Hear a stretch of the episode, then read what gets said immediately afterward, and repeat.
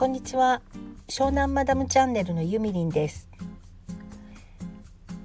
今回は告知になります。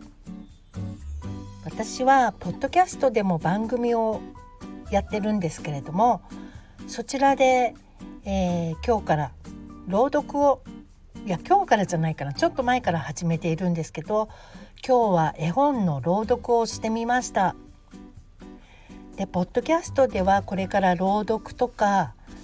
カリンバももっと上手くなったらやるつもりなんですけれども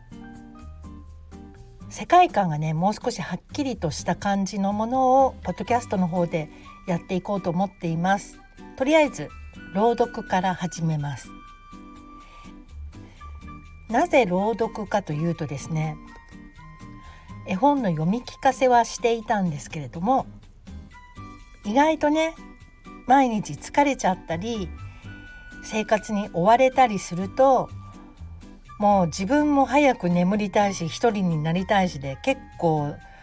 なんか早早送りみたいな感じで読んじゃったりしたことがあったなぁなんて思って。で一度だけねあの絵本を開いて昔々あるところにおじいさんとおばあさんがいましたとさおしまいおしまいパタンって本を閉じたらもうね娘がうわーんって泣いちゃったことがあって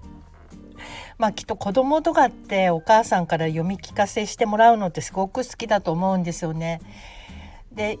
うんまあ、結構読んであげた覚えはあるんですけどもそのおかげであの2人とも結構ね文系の本とか映画とかお話好きの子には育ってくれてはいるんですがちょっと自分の中であのもっとちゃんと読んであげればよかったなっていう思いがあり今なんとなく懺悔の気持ちも込めて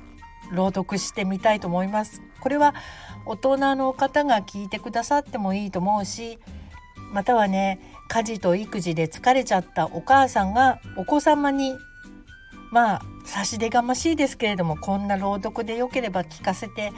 あげていただけたらななんて思います。今日読んだのは白いうさぎと黒いうさぎというお話で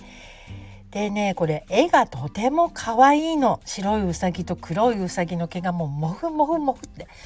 もしゃもしゃもしゃでなっててまあジャケ買いみたいな感じで図書館で借りてきたんですけど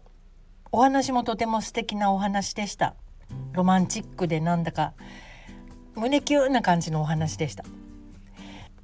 ということで本日はポッドキャストで朗読をしてますというお知らせでした。のポッドキャストの URL は概要欄に載せておきますのでよろしければ見に行っていただけたらなと思います。そして無料なのでサブスクリプション登録をぜひよろしくお願いします。ポッドキャスト結構マジに頑張っていこうかなと思っているので、えー、こちらのスタンド FM 同様にどうぞよろしくお願いいたします。はい、今日は以上です。ありがとうございました。